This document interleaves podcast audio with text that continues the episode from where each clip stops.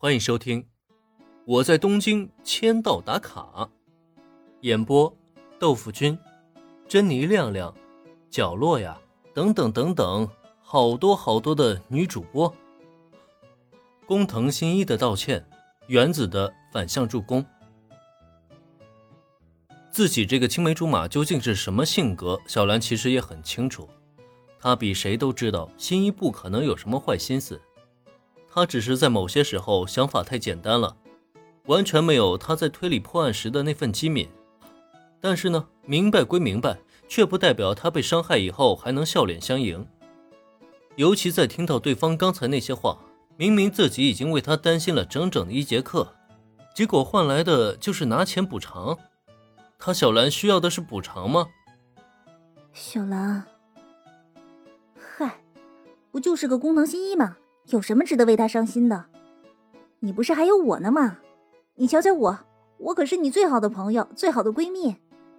我跟新一那家伙可不一样，我可是永远都不会让你伤心的。更何况，不是还有林恩呢吗？有我们在，就永远都是你最坚强的后盾。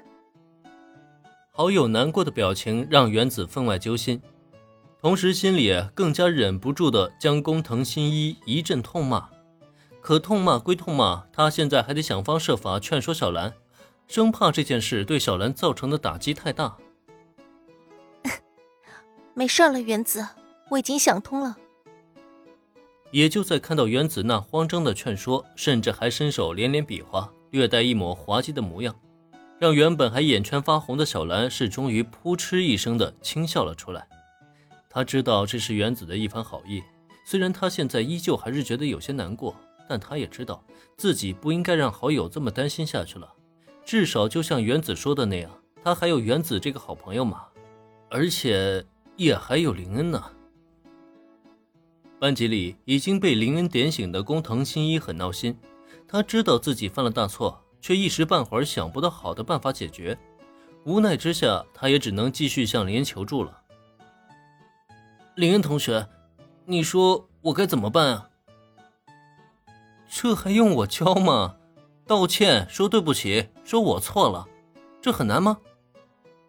工藤新一的求教让林恩挑了挑眉毛，但在听到他的答案以后，对面的工藤新一却不由得迟疑了起来。道道歉。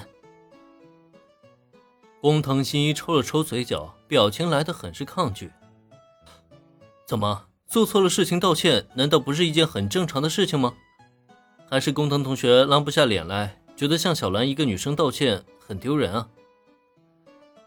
工藤新一的这个反应让林恩很意外，在原著里也没见他有什么大男子主义的地方啊，怎么在这里纠结了起来？呃，不是，林恩同学你误会了，道歉不丢人，呃，可是挨打真的很疼。感受到林的视线，工藤新一顿时露出了一抹苦笑。他倒不是拉不下那个脸去道歉，但在他的印象里，小兰虽然平时都很温柔体贴，可一旦生气起来，那暴脾气，揍起人来是真的不会手下留情啊。自己这一次啊，惹得他那么生气，真的要过去道歉的话，难道还能免得了一顿揍吗？一想到这里，工藤新一就已经呲牙咧嘴了。呃，这个没关系，我会跟你一起过去。如果小兰真要揍你的话，我会负责帮你拦住她的。工藤新一这个答案完全出乎林恩的意料，这家伙是挨过小兰的很多揍吗？怎么弄得好像一副很有阴影的样子？不过他既然不抵触道歉，林恩自然也就对他做了保证。只是即便如此，工藤新一却依旧心有余悸。真的吗，林恩同学？你确定你能拦得住小兰？废话，现在小兰空手道功夫都是我在教，你觉得我的实力拦不住小兰？被林恩丢了一记白眼，可工藤新一的心情却莫名其妙的安定了许多。